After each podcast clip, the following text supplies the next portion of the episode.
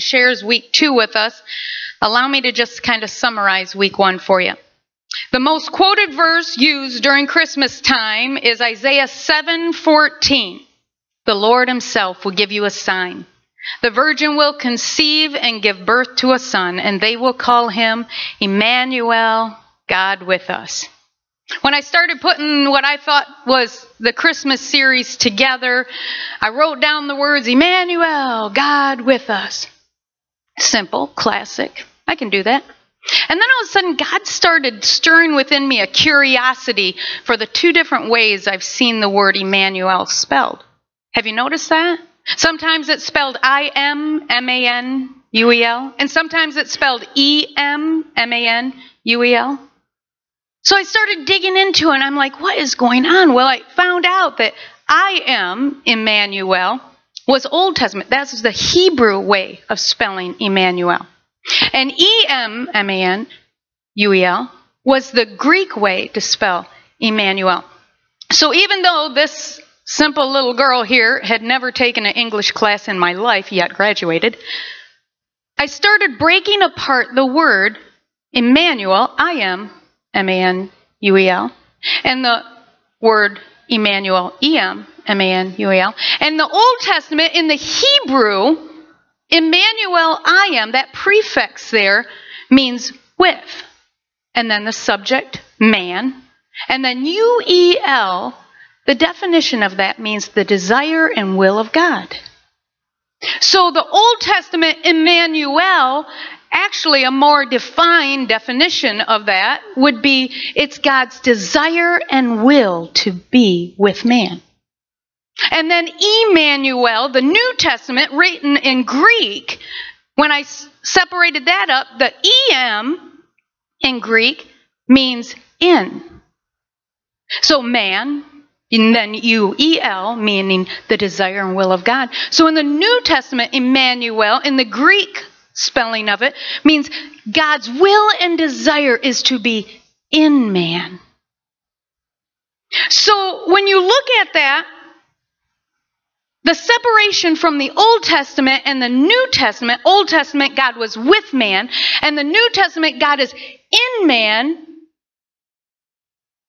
took place when Jesus was born, when God became man.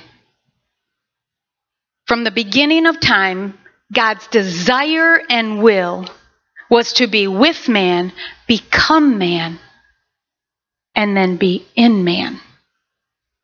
So, over the next few weeks, this is where this Christmas series emerged God and us. We'll be looking at God with us, God in us, and then on Christmas Eve, I'll discuss God became us. So, again, like I said last week, I kind of laid a foundation for the series because God always builds upon His Word. Line upon line, precept upon precept, it says in Isaiah 28. The Old Testament was not erased when the New Testament came into existence. The Old Testament was fulfilled by the New Testament. It laid a foundation for the better things to come, it says in Hebrews, the salvation of man. Think about it like this when Jesus was on the gave the beatitudes, the sermon on the mount, how did he, he described everything by saying, You've heard it said. In the law, it states. He didn't say, Oh, forget that. Don't ever do that again, because I'm going to tell you something new. No, he said, Build upon it. He said it was all about your outward acts before. God was with us before, but now God wants to be in us. And so it, it matters what comes out of us. So just because he's, you've heard it said, do not commit murder, now I'm saying, even within your heart of hearts, don't even hate a brother. See how he built upon it. So before you can even begin to understand God with us or God in us or God became us, you need to lay a foundation for this series first and realize or understand who God is to you, your relationship with God. Otherwise, none of this makes sense. Relationship is the difference between knowing and guessing, between questioning and trusting. Relationship is the foundation that helps you walk through the tough times, the unknown times. From Emmanuel, God with us, to Emmanuel, God in us, is the great sacrifice that God made for you. God became us. God sent his son to take away your sin and restore the broken relationship between you and God. God's desire and his will is to have a personal relationship with you. God's desire and will is to be your God, not your mom's God, not your father's God, not the God in the church once a week down the road, but to be your God. Like Jacob, we talked about the scripture where he was on his trip to go find his wife, and his father laid out this blessing for him, and he went on his little trip there and he laid down his head, and then God revealed himself to him and said, You know what your father just told you? I'm going to do that. And Jacob woke up and he said, You know what? God, if you're going to be with me, then no longer will I call you the God of my father. I'm going to call you and I'll make a covenant that you'll be my God. That's the kind of relationship. The invitation for you and I is wrapped up and laid in a manger. It's right there. But the choice is yours. Again, your personal relationship with God will keep you in the midst of your storms, those unexplained times of trouble and pain. Without it, you will question God. You'll question His will. You'll question His desire for your life. You see, if we're constantly just looking at thanking God for what He's done, but when things aren't going well, we quickly look at what He hasn't done we begin to question him. We begin to question his will. But when you praise God, praising God for who he is, it doesn't matter what storm you're going through because he's unchangeable. His nature is he is a good, good father. Not when, not if, he is. When we praise his nature and his character, who you are, God, it says that it opens a gate. Praise is a gate a place of entry where the King of glory will come in and invade your situation. Don't ever forget that praise is the father of breakthrough. In Psalms 149, 5 through 6, the Passion Translation says it this way His godly lovers triumph in the glory of God, and their joyful praises will rise even while others sleep. God's high and holy praises fill their mouths, for their shouted praises are their weapons of war. You have to understand your relationship with God as a foundation. Who is God to you? Is God your God? And then the God who's with us, the God who's in us, the God who became us, is now a personal expression of who God is to you. So listen up as Pastor Neil brings week two, God with us. Hey, thank you, Pastor Brenda. Wow, that was, this is good. I'm going to try the best um, I can to allow the Holy Spirit to build uh, the foundation here. You guys look kind of. Can I start them with a joke, Pastor Brenda? Because the joy of the Lord, your strength, you know, and, and laughter is like good medicine. So let me give you some medicine there was um, these three guys that went up into Alaska to go salmon fishing. One was a Catholic priest, one was a Assemblies of God pastor, and the other one was a Jewish rabbi. And these three guys were friends, and they got to challenging each other and giving each other a hard time. And they were seeing all these bears all over, so they said, "Hey, this is it. This is the challenge. Let's see if we can convert the bears to our religion." So the Catholic priest comes back and he says, You guys won't believe this, but not only is my bear a converted Catholic, but he's taking his first communion next week. And everybody, Yay, okay. And then the Assemblies of God pastor, he says, Yeah, but my bear is born again and filled with the Holy Spirit. Hallelujah. And I was like, Yeah. And then they look at the Jewish rabbi who's all bandaged up and all on this gurney and looking pretty rough. Looks like he's all broken up. Looks like he got in a fight with a bear. And he says, I should not have started with circumcision. So.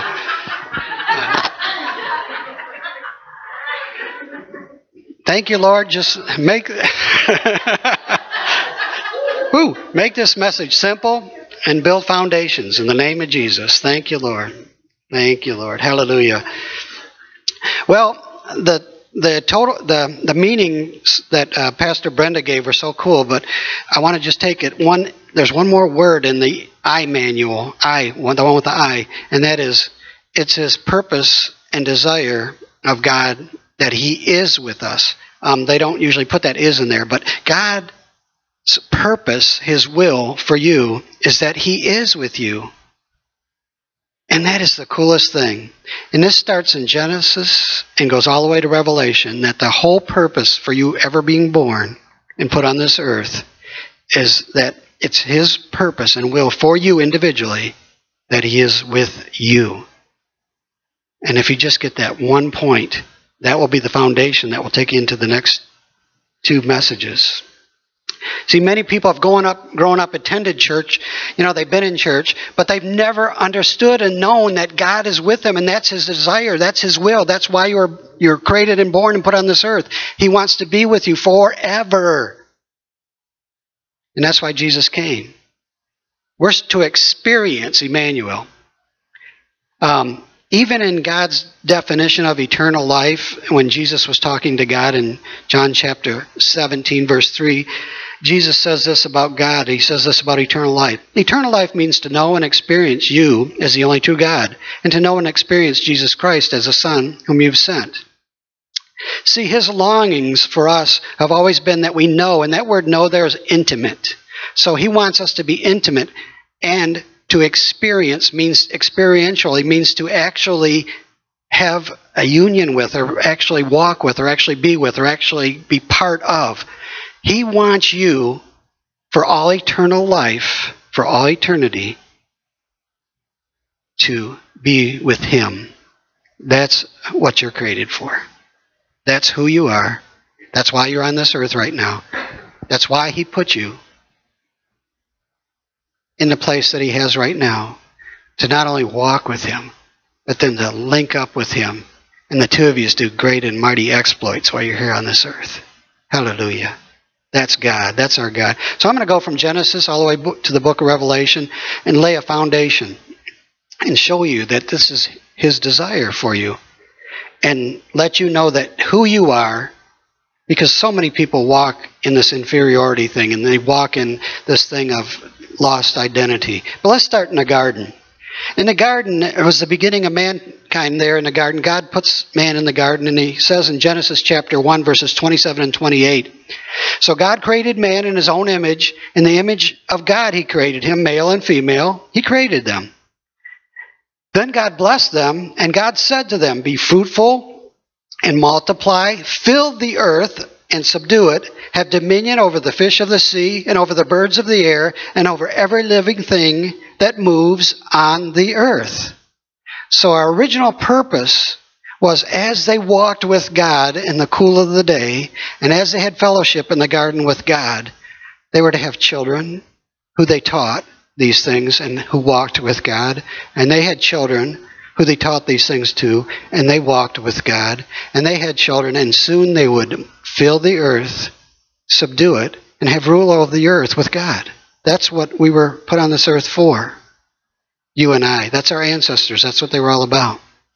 I often get off, and I don't want to get off too far, but what if Adam and Eve just would have just said, you know what, we messed up, God. We want to have fellowship with you again. I'm, we're sorry. But instead, they started blaming the serpent, and he blamed the wife, and they blamed each other, and they all ran from God. But matter of fact, it says in Genesis chapter 3, verse 8, and they heard the sound of the Lord God walking in the garden in the cool of the day, and Adam and his wife hid themselves from the presence of God and among the trees of the garden. Why? Because they sinned against God. That word sin really means missing the mark or becoming separated from. And when you understand and know that God created you to be part of Him, God is with you. Sin means that they separated themselves away from God by doing something that they walked away from God. God never walked away from them. Matter of fact, didn't He come again to walk with them in the cool of the day in Genesis chapter 3 8? We have the ability, and I'm not going to get into that message, through the blood of Christ, to have all of that restored to us, to walk with God. And maybe you've never walked with God. Maybe you don't understand this. Maybe you've never talked with God. But I'm going to show you how to do that before we end tonight. See, mankind has been running from the presence of God since the garden. And there's a remnant that still walked with God. But I mean, you look at it and you look at when they went Moses went up on the mountainside and he wanted God wanted to have all the people to become priests and all the people to hear from him. And they said, "No, God, no Moses, no Moses, don't don't we're not going to hear from God. You go hear from God and you talk to God and you come back and tell us what he said." That type of mentality followed them. God said to the people in the Old Testament, He said, You know, I really want to be your king. Will you allow me to be your king? No, God, no, we don't want you to be your king, you, you to be our king. We want a king just like the people of the other nations have. We want a man to be our king or a woman to be our king. We want someone. And so they rejected God again and said, No, we don't want your kingship. We want to have a person as a king. And you see this picture over and over again. Yet there was a remnant who still understood and knew that it was the presence of God with them, what they were designed to be. Mm. Thank you, Lord. See, he was looking for free will lovers that weren't robots, that would walk with him and link up with him and live with him for all eternity. And he still is. Again, that's who you were. So most of mankind has lost their identity. And their identity is God is with you. And I'm going to show you that in Moses. Moses gets this impossible task. I mean, come on, think about that. He comes up to me and says, Hey, by the way, you're going to um, kind of take all these millions of people and you're going to separate them from the Egyptian king, the Pharaoh, and he's going to basically let all the people go, and you're going to lead them through the wilderness and bring them into the promised land. It's like, whoa. So, one of the questions Moses has to God is this, and it's in Exodus chapter 3, verse 11. He says to God these three words Who am I? Moses asked, Who am I? Is that something you may have asked God? Who am I? Or maybe you said it a different way. What am I meant to do? Who am I meant to be? And these words that God answered are going to seem strange at first, but if you listen to what Pastor Brenda was saying, what I was saying, that you were created to be with God, God with you, listen to God's answer in the next verse. At first, it sounds strange. So Moses asks, Who am I? God's immediate answer is, Certainly I will be with you. Moses' significance, Moses' identity, our significance, our identity is in our union with God. It doesn't matter what our background is. It doesn't matter what our color is. It doesn't matter what our weight is. It doesn't matter. All those things, what matters is who am I? I'm one who was meant to be with God. And so are you. And that's why you're on this earth right now. Your whole purpose in life is to be with God. Moses, again, starts leading the people out of Egypt. And God says this to all the people and to Moses. He says these words in Exodus 3 or 33 14. My presence will go with you, and I will give you rest. Isn't that cool? He's basically saying to them, I'm going to be with you. My presence will be with you. And when the storms of life come and when all this stuff happens, you're going to have peace and rest in me. I'm going to keep you in rest. Matter of fact, their clothes didn't wear out, and when they were walking with him, none of them ever got sick. Talk about divine health. 40 years of divine health they walked in. Why? Because God was with them. God is with you. All the things that were available in the Old Testament are multiplied many times over because we've got, and I'm not going to get into your message, but it's better in the New Testament, I'll just tell you that. Over and over and over again, we see this. The Ark of the Covenant. The Ark of the Covenant was supposed to be a picture to them to remind them of his presence with them all the time. And so the Ark of the Covenant got kind of taken by the enemy and got put into Obed-Edom. So anyway, it was it was not where it's supposed to be. So David goes and gets the Ark of the Covenant. He puts it on an ox cart and he tries to take it back.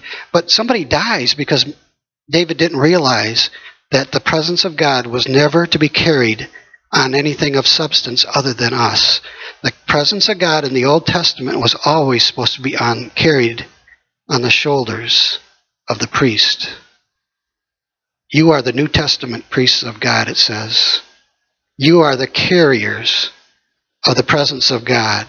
God doesn't rest on ox carts or organizations or any other thing. He rests on you. And you are the carrier of God wherever you go. That is the picture. And David got it. And David understood this. And David, later in life, was called a man after God's own heart. David actually took the priesthood, that where the priest went in once a year to offer um, for the sins of the people, and they put tied a rope to his leg in case he died in there with God. But anyway, they David changed it, and here's what he did. He says, "Priest, all you priests, come, come on. Here's what we're going to do. We're going to have worship around the tabernacle 24 7, 365. We're going to worship and praise God all the time. And the presence of God fell on that area and fell on those people. Why? Because they knew they were carriers of the presence of God. He took a New Testament principle and pulled it into the Old Testament because he knew that it was God with them that was so important, just as it is, is with you. Let's, I'm going to go through a few uh, Old Testament and New Testament scriptures, but anybody hear of Enoch? Enoch in Genesis chapter 5, verses 21 through 24. Enoch lived 65 years and begot Methuselah. After he got Methuselah, Enoch walked with God 300 years and had sons and daughters. So all the days of Enoch were 365 years. And Enoch walked with God, and he was not for God took him. That is so cool in itself. 365 years can represent 365 days. You can really get into a really cool message on Enoch. Anyway, I don't want to get over there. But I'm going to go to another scripture on Enoch. It says in Hebrews 11:5, "By faith Enoch was taken away, so he did not see death, and it was not found. He was not found because God had taken him. And before he was taken, he had this testimony that he pleased God. Well, how did Enoch please God? We know how he pleased God. He allowed God to walk with him, and he walked with God. God with him was the answer. You want to please God? Here's the answer God with you. See, when you take God with you wherever you are, is anyone bigger than God? God Almighty, the great I am. Come on, King of the universe.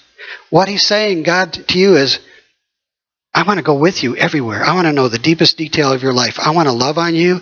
You are my child, and we're going to do great and mighty things together.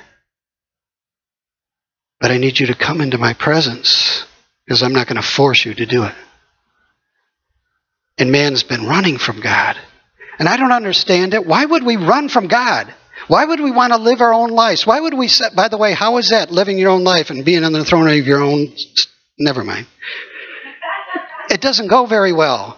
God's saying, hey, come with me. I got great things for you. And for all eternity, all eternal life, you and I are going to be one together. I got a great destiny for you. I got great things for you to do on this earth, you and I together. But we kind of do our own thing and go our own way. Let's look at a few more. Joshua. Uh, Joshua 1 9. Have I not commanded you, be strong and be of good courage? Do not be afraid nor be dismayed, for the Lord your God will be with you wherever you go. What was it that brought courage and strength to Joshua? It was God with him, right? What's going to bring courage and strength to you? Isn't it the same God? No respecter of persons, right? Psalm 23 4. We all know this one. Yea, though I walk through the valley of the shadow of death, I will fear no evil. For what? He's with us. Emmanuel. God is with us, it says. You are with me, and your rod and your staff, they comfort me. He, you were created to be with God. Zephaniah 3:17. The Lord your God is with you, the mighty warrior who saves. He will take great delight in you, and his love will no longer rebuke you, but he will rejoice over you with singing and dancing. Hallelujah.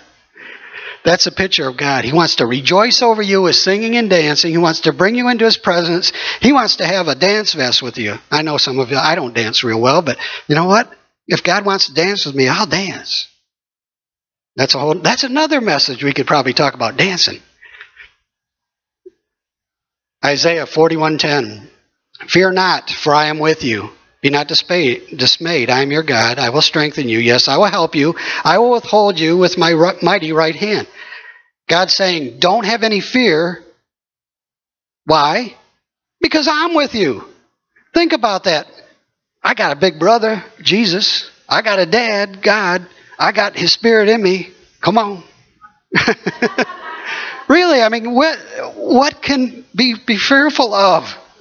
When we get it and understand it and know who we are and what we're created for. Let me jump into the New Testament. Matthew, uh, the Great Commission, Matthew 28, 19 and 20 says, Go therefore and make disciples of all nations, baptizing them in the name of the Father, Son, and Holy Spirit, teaching them to observe all things that I've commanded you. And lo, what? I am what? Always with you, even until the end of this age. I am always with you God says, I will never leave you or forsake you. That's, that's the love letter. He says that. He's always there with open arms. He's always there for you. The picture of the prodigal son is a picture of God waiting for you to return to him. And he wants to throw the biggest party. Mm. John 14:23 says Jesus answered and said to them if anyone loves me he will keep my word and my father will love him and we will come and make our home with them Wow. Jesus is saying, hey, if you love me and keep my commands, I'm going to come and God's going to come. We're going to make our home with you. What a precious promise to you all. Let me jump into Revelation because we went from Genesis all the way to the book of Revelation. I want to show you that this picture is the foundation of everything about you.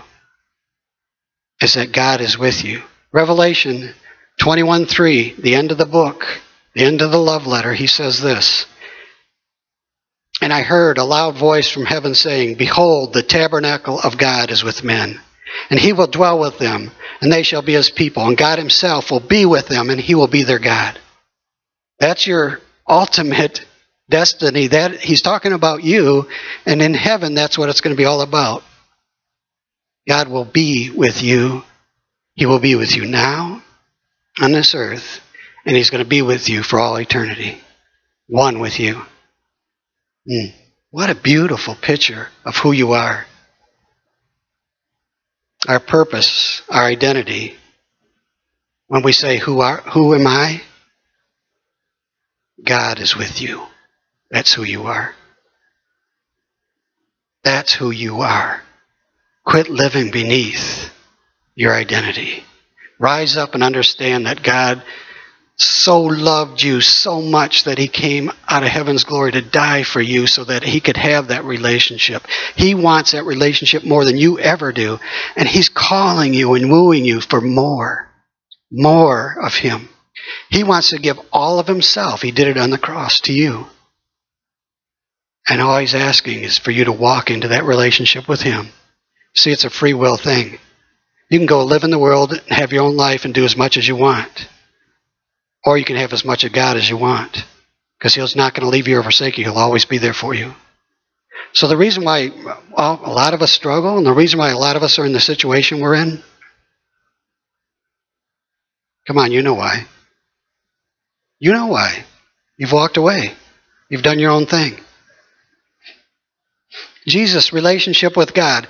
Jesus lays down his divinity, he lays down his godhood on purpose, becomes a man on this earth, And then he shows us by example how we could live, how we can get it. He basically says, I will not do anything on this earth except I see my Father doing it, unless I hear my Father doing it. And he's got all these scriptures. I got all these, I'm not going to spend time on all of them. John chapter 7, verse uh, 16, John chapter 8, verse 28, uh, uh, John chapter 10, verse 38, 39, John chapter 12, verse 49, John chapter, uh, here, let me, um, uh, there, and it goes on and on. Let me read one. The words I speak to you, I do not speak of my own. The Father who lives in me does the work. It's God with him. He not only understood this, but he came to model it for us so that we would understand it, that we were always meant to be one with God and to walk with him in every situation of our life. Before the foundation of the world, that's who you were. Before you were ever in your mother's womb, that's who you are. And for all eternity, if you're born again and, and saved, that's who you are. So we're answering the question today who are you? Here's one Acts chapter 4, verse 13.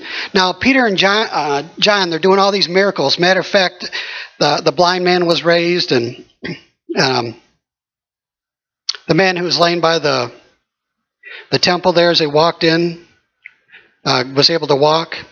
And so they said this. They said, These are the Pharisees. Now, when they saw the boldness of Peter and John and perceived that they were uneducated and untrained men, See, do you ever think that? Well, I don't have the education. I don't have the training. I don't have the background. I've got too much cinema. I got this. I got that. And you start making excuses. Look at what the Pharisees saw in these guys. They were uneducated and untrained men. They were fishermen. But they realized that they had been with Jesus. What was their power from? Because they were with God. They were with Jesus. Their power came from Him. The reason why they walked in those miracle signs and wonders, the reason why they walked in that power and boldness is because they were with Him. You get this? That's who you are. That's what will come upon you when you understand it, know it, and begin to live in it and really access it and believe it up here, not the lies of the enemy. Take those thoughts captive to the obedience of Christ and get rid of all that crud and start believing who you are and walk in the destiny and purpose what you're created for, which is to be with Him for all eternity. And it starts now, not sometime up in heaven. You are now one with Him. Don't let the enemy lie to you. Mm. God created you for intimate fellowship with Him. Amen? Oh, thank you, Jesus. See, it's God's initiative, too. He takes the initiative to draw close to you, and then He's there with open arms waiting. And He's always there with open arms waiting. John, the one who put his head on his bosom, was writing in First John to the first century believers, and he said this What we have seen and heard, we've also declared to you, so that you may have fellowship along with us. And indeed, our fellowship is with the Father and with the Son. Basically, what he was saying, hey, guys, we walked and talked with him. We've had fellowship with him. I even put my head on his breast. I know him. So I'm, I'm talking from experiential being with him. Listen, here's the, here's what I want you to do is have that same fellowship. Now, I'm really adding a lot there, but come on, that's what that means. And then 1 John 1 4, the next verse, it says, We are writing these things so that your joy might be complete. How do you get complete in your joy and get out of the depression, the anxiety, the worry? To understand and know that you are to walk with God, that God is with you in every situation. God is with you. Thank you, Lord. Thank you, Lord. Hallelujah. Mm. Our true nature and personality will never come to fullness. Our destiny and purpose will never come to fullness without getting this and understanding this and knowing this and actually walking in this. That God is always with you if you've been born again. You've been born again into the family of God, and Daddy wants to hang out with you. That's the gospel. You guys are getting quiet too. I gotta tell another joke or something. Hmm. But no, but despite all this glorious opportunity, you know, come on. I'm gonna kind of get practical now and get down to the level where some of us are, including myself. You know, we miss it sometimes, don't we? Sometimes we get caught up in the things of this earth. Sometimes we get our focus off of Him. Sometimes we kind of just miss it a little bit. But I want to show you how you can come back. I want to show you how you can live in this place all the time. Because that's what you're meant to do. I'm going to ask you a question. Are you regularly hearing God speak to you? If you're not, there's an issue. First of all, He's always speaking because this is His love letter. So if you can't glean Him speaking to you through here, then you know there's some type of a separation. And we want to get those separations taken care of. Are you experiencing His victory? Are you seeing the spiritual fruit that is produced when you're in union with Him in your life? Are you? How do you walk with God? How do you get to know God better? Can I just share some things and I can share some things at work? Is that okay? So I'm going to get practical now with you and I'm going to get a little hard on you maybe, but I want to just tell you the truth and give you some practical things on how to do that. First of all, stay regularly immersed in his love letter to you. This book was put together by God himself as a personal love letter to you on how much he loves you and how you can walk with him and how you can stay in communion with him. He's laid it all out for you here. And a lot of people think, well, let, what's a pastor think about that? Or what does that man of God over there, woman of God over there think about that? This book is a love letter personally to you. And you need to learn to spend time in it. How do you fall in love with somebody if you're not even going to read their love letter? So that would be number one. Matter of fact, this is in Joshua 1 8. How am I going to have success? How am I going to do this? You know, Joshua is standing before God, and God says these things to, to Joshua in Joshua 1 8.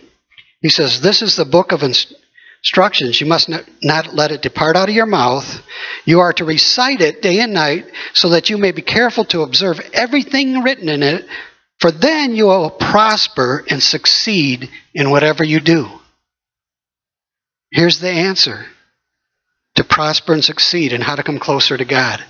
He's giving you a little diagram. He says, Hey, I'm over here waiting for you, but I'm going to give you a love letter on how to draw you into me. Ephesians 5:26 gives us wonderful picture of the church. And the church is the picture of Christ's bride and how Christ is pulling the church into union with him and it says in uh, Ephesians uh, 5:26 it says to make her holy, cleansing her in the washing of the water of the Word.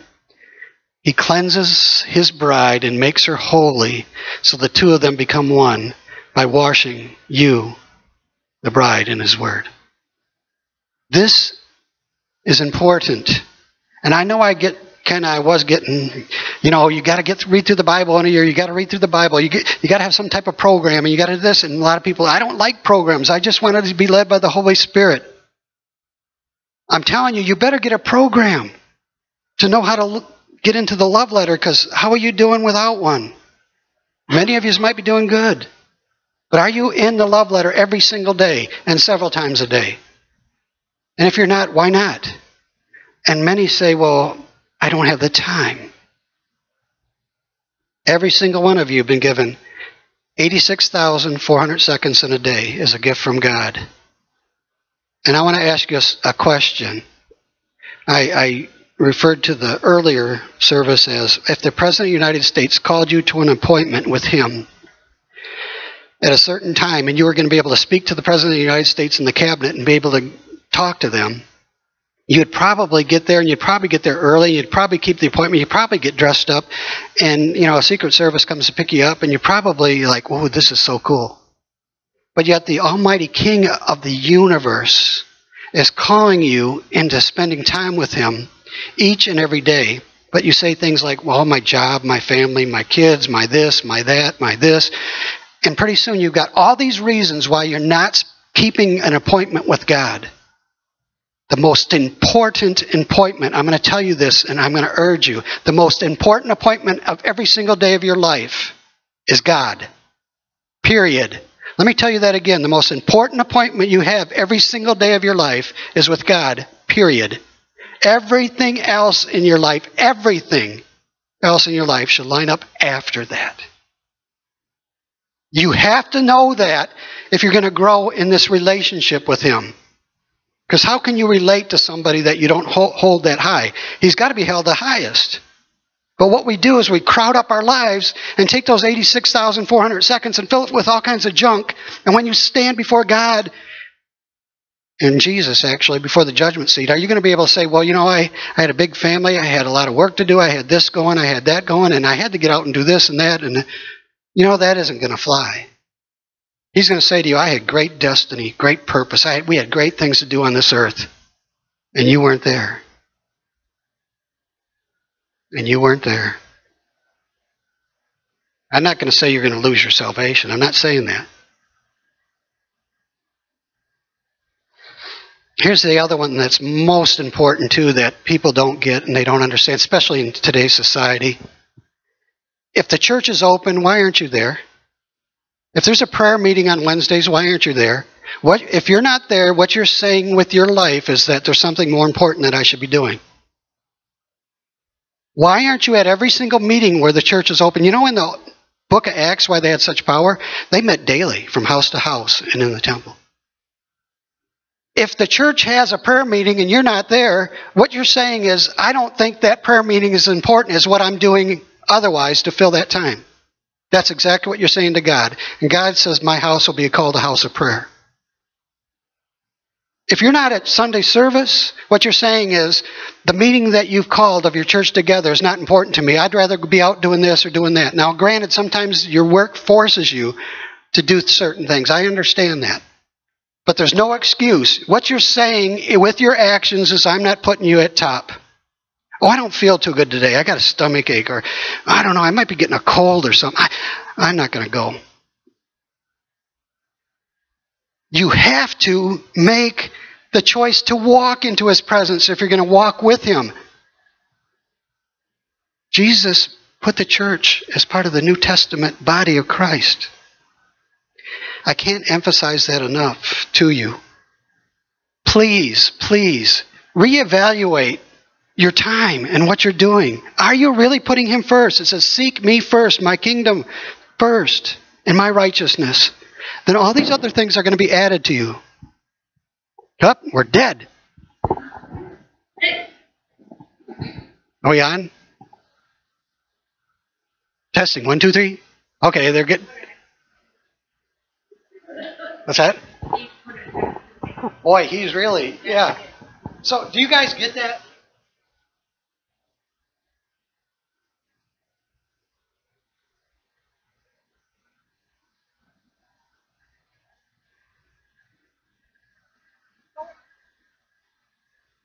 People want to come to me and want counseling for this, for that, for this, for that.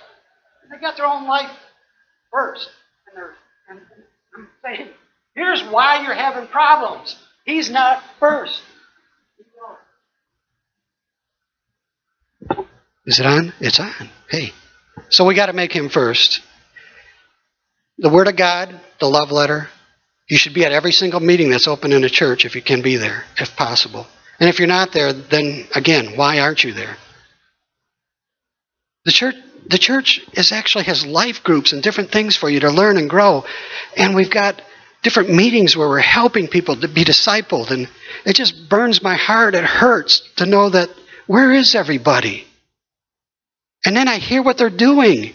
And it's like nonsensical stuff that doesn't make sense to me, but forgive me, maybe it does to you. I'm sorry I'm getting off track and I'm going to get in trouble here. The Word of God says in. Don't go there. Stop. Psalm 16:11 In his presence is fullness of joy. Is everybody walking in fullness of joy? If you want to walk in fullness of joy, here's how it comes to be in His presence and to be one with Him. That's how you have fullness of joy. That's what He says. Our true nature and personality never comes again to where it should be until we're with Him. Hmm. Let me uh, go through a couple more quickly.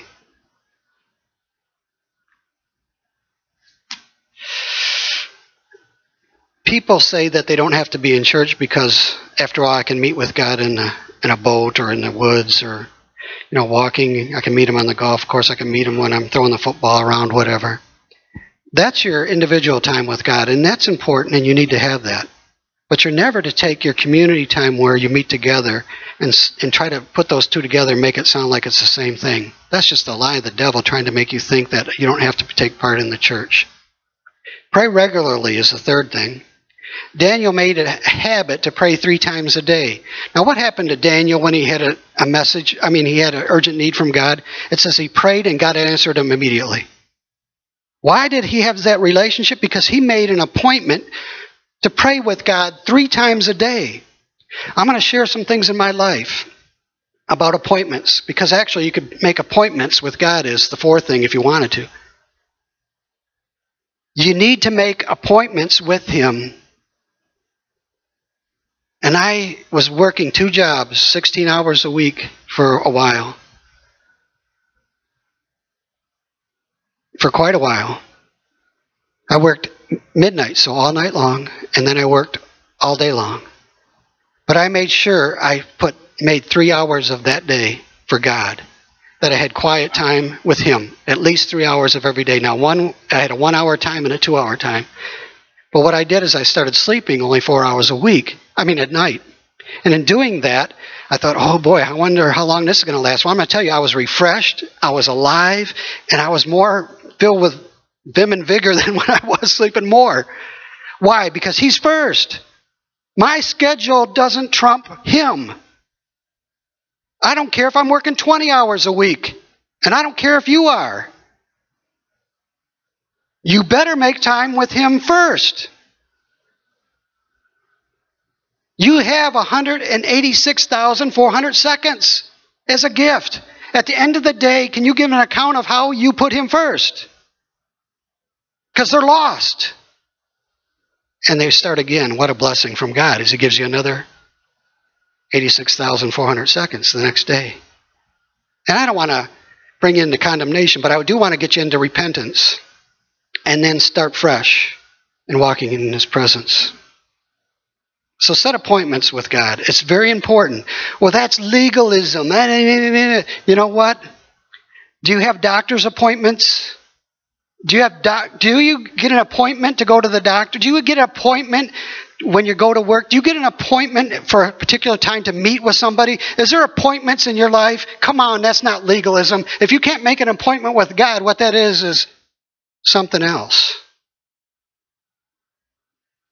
Make appointments with God every day and keep them. Robert Morris tells a story, and it's really cool story, and I really appreciate him sharing the story, but he was about to get millions of dollars put into his church by this multimillionaire who sold a business. So he's about to get millions of dollars put into his hand, and they were um, just starting Gateway Church then. So the guy says, Well, I need to meet with you uh, this morning at, and he gave him a time. And Robert Morris says, No, I'm not going to meet with you because I have a meeting with the Almighty King of the universe at that time, and that's first. And so I'm meeting with God first. We'll have to reschedule. By the way, the guy was so impressed with that, he did give him the money. But even if he didn't get the money, if somebody's offering you a million dollars to break your appointment with God, would you do it? Please say, No, I won't. we need to get to that point.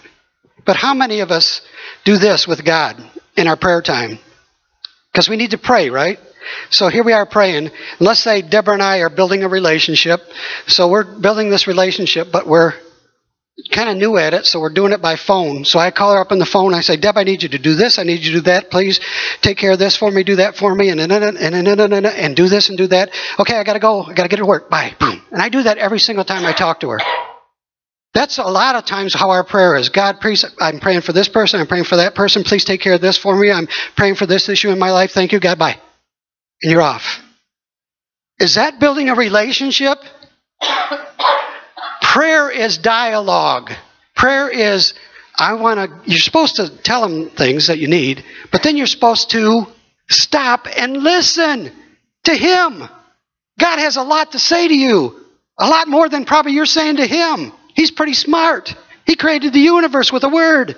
He's got all the answers, and He wants to talk to you, but He's not going to talk to you if you don't let Him. Most people don't hear from God because they don't let God talk to them. They got their own agenda. They talk, talk, talk, talk, talk, talk, talk, talk, talk, talk, talk, talk, talk, talk, all, all the time. By God, stop it and listen. And I will guarantee you that He will talk to you. He will talk to you. Pray, listen, make appointments with God. Uh, one of the last things here, and then we're going to close, is this helps me tremendously. This really helps me tremendously. Is write down what you think God is saying to you when you're pray in your prayer time. Keep a journal or keep a notebook. I have journals that go back years. And you know what happens in the journal? When you first start journaling, it's like, how do you do this? I don't know. I'm not hearing nothing from God. Oh boy, what do you do? So what you do, the best way to do is maybe take a verse or your favorite verse or something where God's showing you something and say, okay, God, I can do all things through Christ who strengthens me. Begin to meditate that, uh, on that a little bit and then write down what you think He said to you about that. What you think He said to you about that. Just write down whatever you think He said. Here's what happens. You start writing in the third person. You start writing, I think God's saying this, I think God said that. And it comes into a relationship where if you look at my journals, and I'll let any of you see them, my journals now are in the first person. God is saying things, and I'm dictating as fast as He's saying them. And I'm hearing first person from God's own words, and I'm writing down what He's saying. And I can go back to those journals and I can do warfare with those journals. I can go back to those journals and when I come up into a situation where it's like, this is messy. Oh, wait, I remember when he told me about this. I can go back and word for word hear from God. But it's developed. It's something that didn't happen in the first few months. And maybe it's with you, it'll happen quicker. But I hear from God because, one, I make sure that the priority of my life is I meet with Him every day. Number one, every day. One time, again, I'll use my own self as an example, but I wanted to hear more from God. And this is, wasn't when I was working two jobs, I was only working one job. But I was waking up at 5 in the morning and going to about 7.30 or 8, and then I had to, things I had to do. And I said, God, this just isn't enough time. I need more of you. So I says, here's what I'm going to do. I'm going to just let you wake me up whenever you want, and I'm going to get up. And I'll get up, and we'll meet together. So the first night, it was like 3 o'clock in the morning. And I'm thinking, okay, I, I made the promise. And so I, I, I would get up at 3, and then until I went to work. And, and a lot of times, for months and months and months, it was 3.30, 3 o'clock all the time. And I was getting not much sleep, but again, I was refreshed. And I would tell Deb, I said, Deb, in my time with God, it was like I could almost touch him. It was like he was all over me. He was like so close to me. He's all over me right now. He's on me. I can, I'm right, right. He's right in me. It's like I couldn't, there weren't words. Word, I mean, I would get to, I mean, I'd be kneeling down in, in the dark room in the, in the living room and just praying and just thanking him and praising him. And it's like he was like on me. That's what God wants from all of us. And He wants to continue that through the day. And as you start building these appointments and you start doing things like that, the thing is, is His presence always there. And it begins to build a relationship where it's 24 7, 365, where it's always, you can you can almost and it's not god isn't a feeling but i can almost always like there's things that like I want to say right now, but I don't know how to say them because English words don't work because God's telling me in the spirit stuff, and it's like, I mean, I'll get around people and I like I get up in their face and I'll like Chris, I mean, I mean, you, and I don't know how to tell you because it's like God in my bosom, flowing. That's what He wants from every single one of us. He's not a respecter of persons. I'm going to close now and I got one more quickly, but I want to get Amy to start coming up. The last one is Thanksgiving and Praise. Pastor Brenda did a good job on that. But Thanksgiving and Praise, Psalm 100 says, You enter into the, first you thank Him, you enter into His gates, thanksgiving, you enter into His courts with praise here's very something very important when you're meeting with God and you're listening and you're and you're not hearing much. I then begin to speak, which you know, if you're trying to listen to somebody, probably got a good to speak. But what I speak is, I thank you, God. I praise you, God. You are Almighty King of the universe. Thank you for meeting with me. Thank you for. I praise you and give you glory for this day. Thank you, Father God. You are so blessed, and I begin to thank Him and praise Him. And in that place of thanksgiving and praise, it says the presence his presence just, he says he inhabits the praises of his people. And he comes. And there's nothing else in the world like it. There's nothing that can ever compare to that relationship because that's what you were created for. And when you begin to live in the purpose and destiny of why you're on this earth, things begin to line up. But it's going to take you going to Him because He didn't make you a robot. He didn't tell me, eh, here's what I'm going to do, Deb. I'm going to make you love me. You're going to love me. I don't care. I'm going to tie you in this chair until you love me. I'm going to make you love me. Is that real love? He didn't force us to love Him. He wants genuine, right? This is genuine. He wants genuine love. Jessica said after the first service, it's not forced, it's genuine love he's looking for. So he wants us to fall in love with him because he's already fallen in love with you. And he wants genuine love, and these two lovers go off into all these cool destinies and purpose that he has for you. Because it's real, it's not forced. You have free will to come into his presence, or you have free will to walk in your own ways. And that's the call today. That's the altar call today. I know every one of you want more. I want more. I know you want more. I know you, this is touching your heart. I know the Holy Spirit's talking to you right now, and you know this is right. You know it. It says in 1 John 4:10 about God and his relationship with us. He says, "This is love. He loved us before we could ever love him.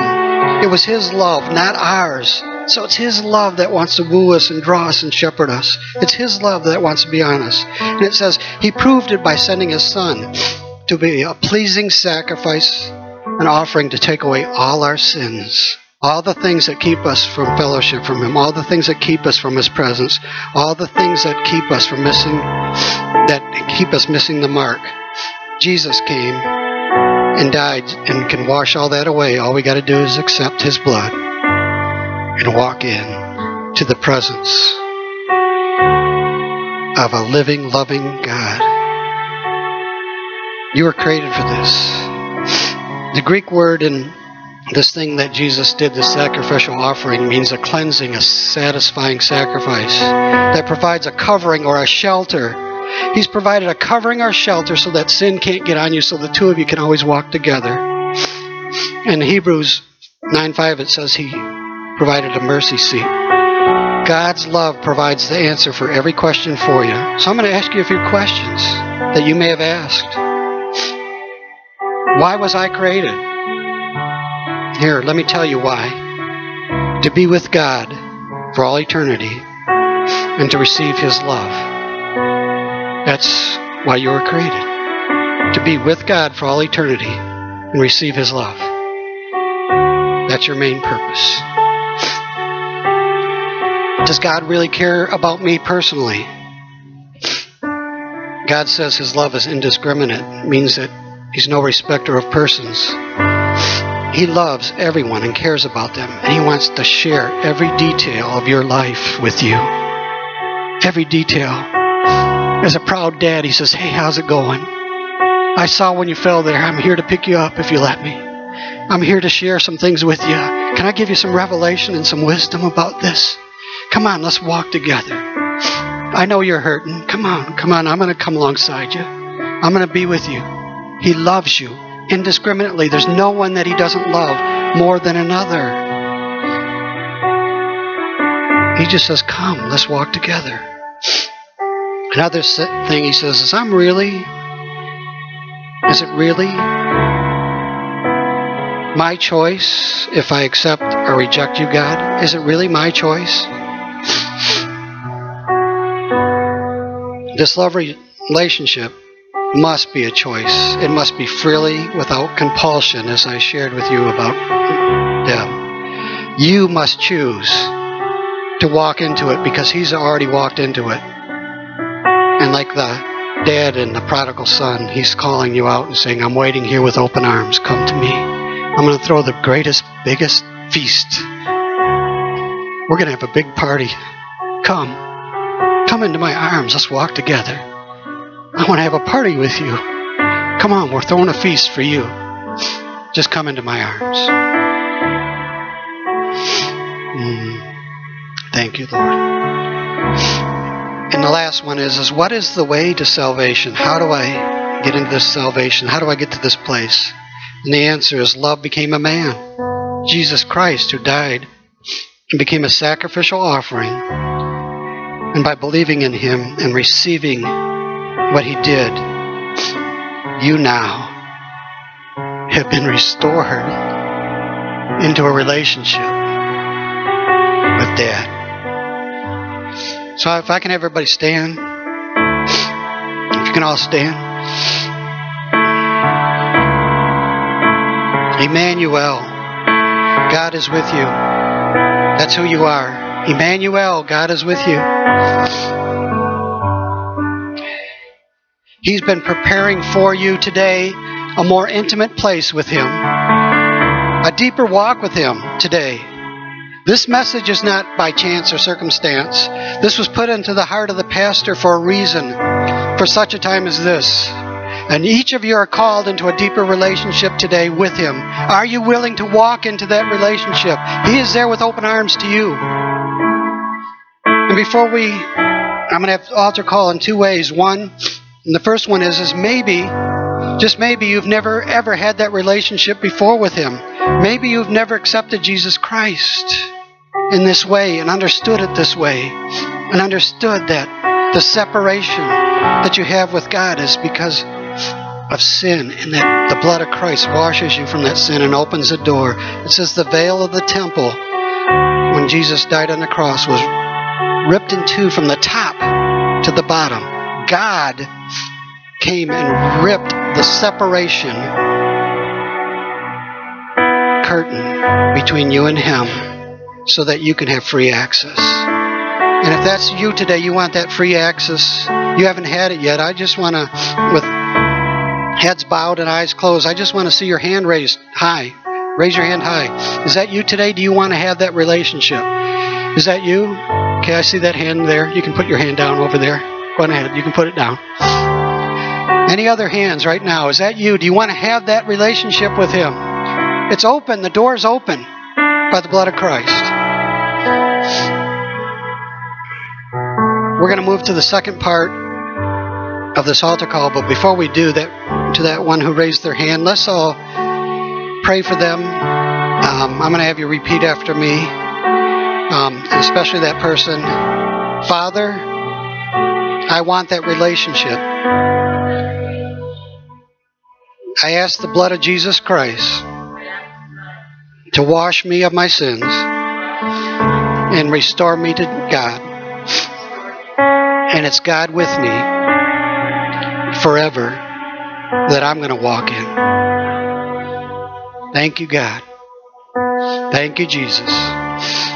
Now, to those who are brothers and sisters in Christ who've accepted Jesus Christ as Lord and Savior and have been born again, I gave you some outline of how to get closer to Him. And I was tough on you, I know. But I have to be because I love you. And I know that God has open arms for you to take you deeper. And every single one in this room, we're not there yet, including me, including Pastor Brent, including anybody here. We're not there yet. But I know He wants to take us deeper. So if you want to get deeper into the Lord, here's what I'm going to ask. It takes steps from where you are to walk up here to His altar and to lay down on the altar anything that's not helping you get deeper with Him. That takes steps. what that is, is like I picture it as you walking closer to Him, and He's here with open arms saying, Will you walk into my presence? and I'll help you lay down anything that's separating us, anything that's hindering our walk. Matter of fact, will you just walk into my presence? Because I just want to be closer to you right now. I just want to give you a hug. So I'm going to ask all that want to get closer to God just come forward. I, I, we don't have to pray for you unless you ask for prayer, and I'm going to have the prayer team come up here right now. If you have specific prayer, the prayer team will pray with you. Otherwise, just come up as a sign that you want to get closer to God. And just worship as we close and worship. Worship Him. But were you willing in front of the public, in front of the people here, to take the steps forward?